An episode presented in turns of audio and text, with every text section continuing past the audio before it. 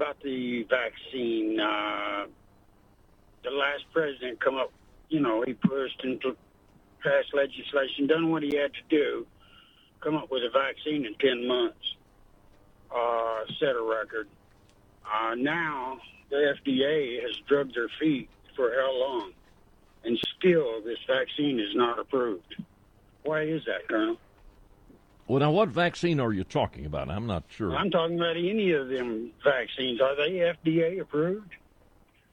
Any of them COVID vaccines? Well, I believe they've uh, they've approved the uh, usage of those. Maybe it's under what is called an emergency ruling there. I don't know, and I'm sure.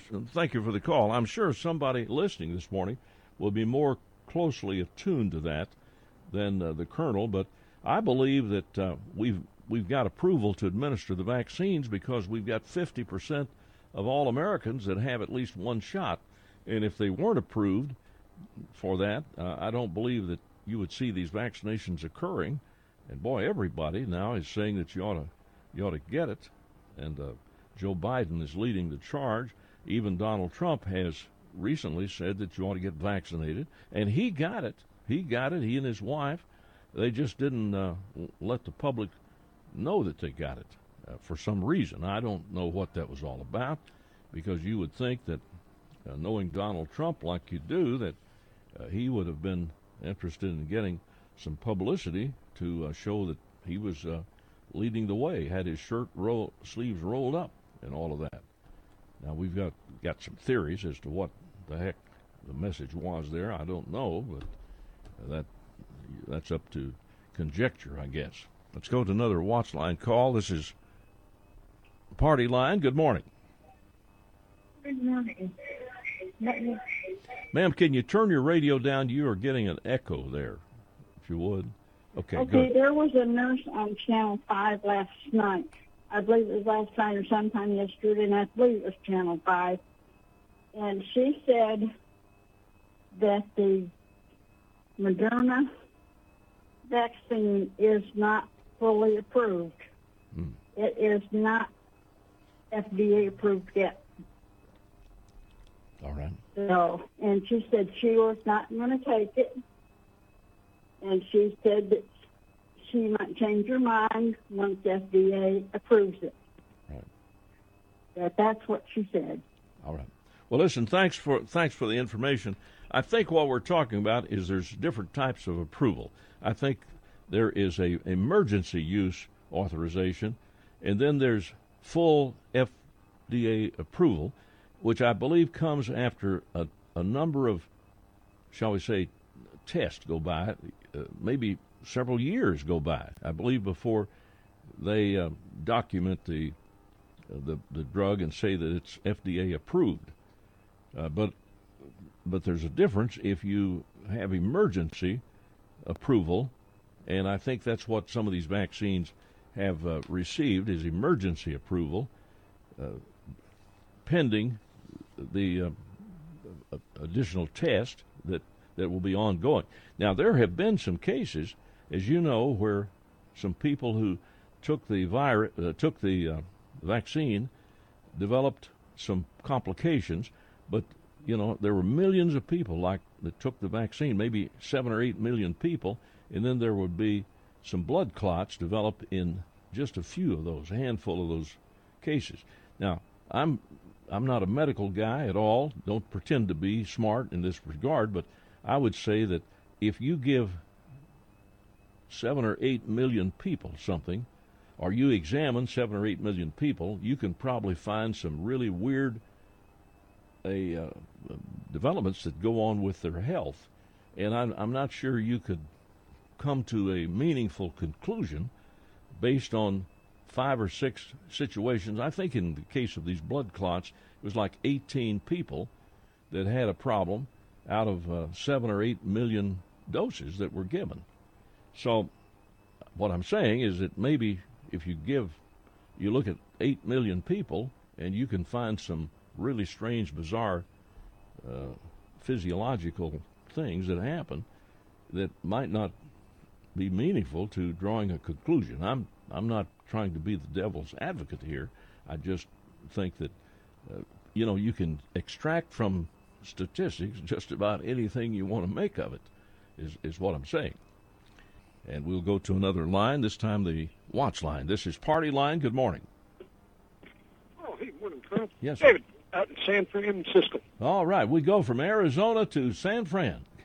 yeah. All right. You know, uh, a couple of things. Uh, you've had those questions about the uh, uh, COVID vaccination authorization. Yeah. You've been answering pretty correctly. Uh, it does take a number of years to get the 100% uh, approval rate of the FDA, but it is uh, it's it's emergency use only. And if I remember right, the vaccine technology, uh, you know, they may have worked on one batch of, you know, like tested out a batch 20 years ago, and they still had the research paper on it. And if it seemed to work well for something, that's kind of how they got started.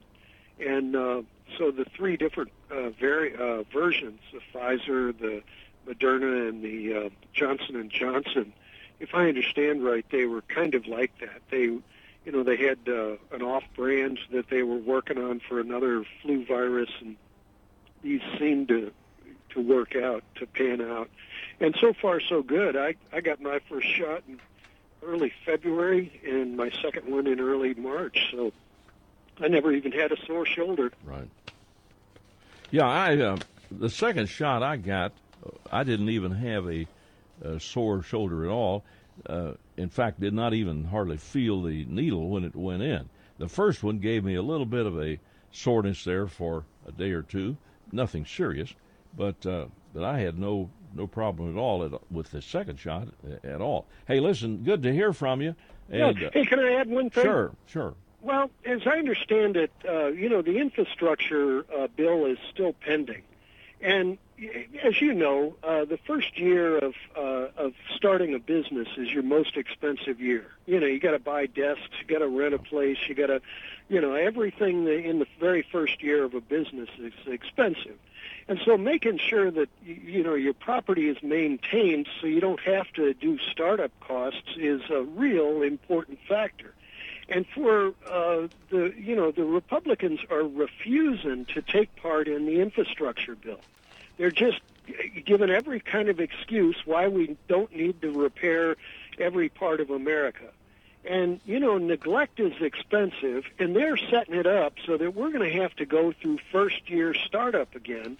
Uh, if if we don't repair some of these things, they're going to have to be demolished in order and then started over. So it's just preposterous for the Republicans to be pretending that they're fiscal conservatives when in fact they're just uh, you know slumlords. Okay. Well, listen, I understand what you're, what you're saying, and uh, obviously there are people that would agree and and disagree. Now, the Colonel, I'll just tell you how I feel about it.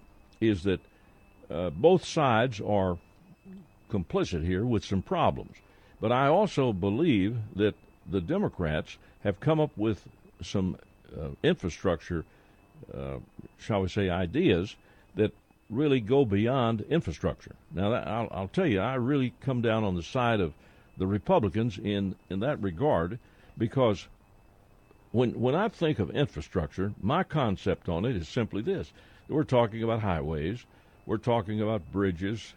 We've got a real problem with a bridge over at Memphis, as you know, uh, and there's a lot of reasons why that should have been caught a long time ago. There's a, some dereliction of duty over there as far as that goes. Uh, we also have ports. We've got rivers. You know, I I go along with the idea that in some of our streams, we need to improve the uh, ability to ship uh, cargo by by trout by water by dredging some of these streams by doing some improvement on the ports and this sort of thing. So I I go along with that for sure. But I, I'll tell you when you start talking about social programs like child care, uh, to me uh, it's a stretch to say that that's infrastructure. And so, therefore, I believe that the Republicans have a legitimate complaint that this infrastructure proposal is too broad. But on the other hand, the Republicans, I would criticize them for being so belligerent about not wanting to cooperate on anything. And so, I, I guess I'm going to bring the wrath of both sides down on me when I say that, but uh, we did, we need to get along a little bit better. We also need to have some common sense and realize that nobody's going to get everything they want. But on the other hand, if you take the position of the Republicans and just kind of drag your feet here, and I I take the Republicans to task for not wanting to approve this uh, this commission to study what happened with the January 6th deal. You know, on the watch line again, this is Party Line. Good morning. Good morning, sir. I, uh, focusing on fast tracking, I'll go back to the vaccines and then uh, uh, Mr. Gottlieb, Dr. Gottlieb, who was the former FDA head. And why did they fast track before final approval the e-cigarettes with not only nicotine contaminant but other chemical contaminant? And yet he's a spokesman for a leading manufacturer of the vaccine. Uh, wherein is the discrepancy in truth being put forward and public opinion and governmental oversight? Okay. Good point. Good point. Uh, maybe somebody wants to uh, comment on that. On the watch line, this is Party Line. Good morning. Well, Colonel, how are you? Doing well. Doing well. You know what? I heard uh, several of the callers are non-degreed scientists, and I got a real kick out of the one.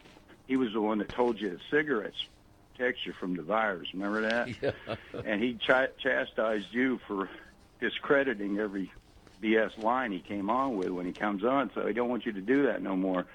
But he, he gave you his oath. What I believe, and I believe that vaccines cause can. I believe that this. You know what, sir? What you believe and what's reality are two opposite things. so you have no scientific background to make the statements and and and education to make the ridiculous asinine statements you make that actually could hurt people. And Colonel, I heard you say this morning that the incentive should be not lottery tickets to get these inconsiderate lowlifes who won't get vaccinated vaccinated. You put stipulations. You want to fly? Got to have a vaccination card. Want to go to the ball game? Got to have a vaccination card. Want to go to the restaurant? Got to have a vaccination card. And you know what? You'll herd those cattle right into that squeeze chute where they need to go because that's basically about as smart as they are.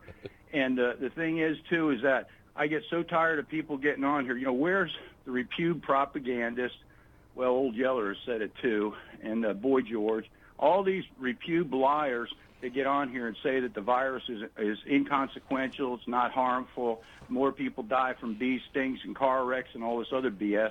And then once they were all proven wrong, you never heard them bring it up one more time after that because they were caught dead faced lying like that. But yet there's still some, like the old 80 year old smoker that sucks on cigarettes all day, is going to call you call you up and tell you what he believes.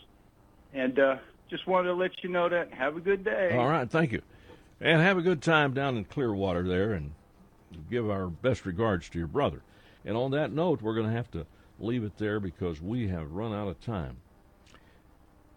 We always count it an honor and a privilege to spend time with our great listeners, and agree or disagree, we're going to be friends. Take care. Have a great day. We love you.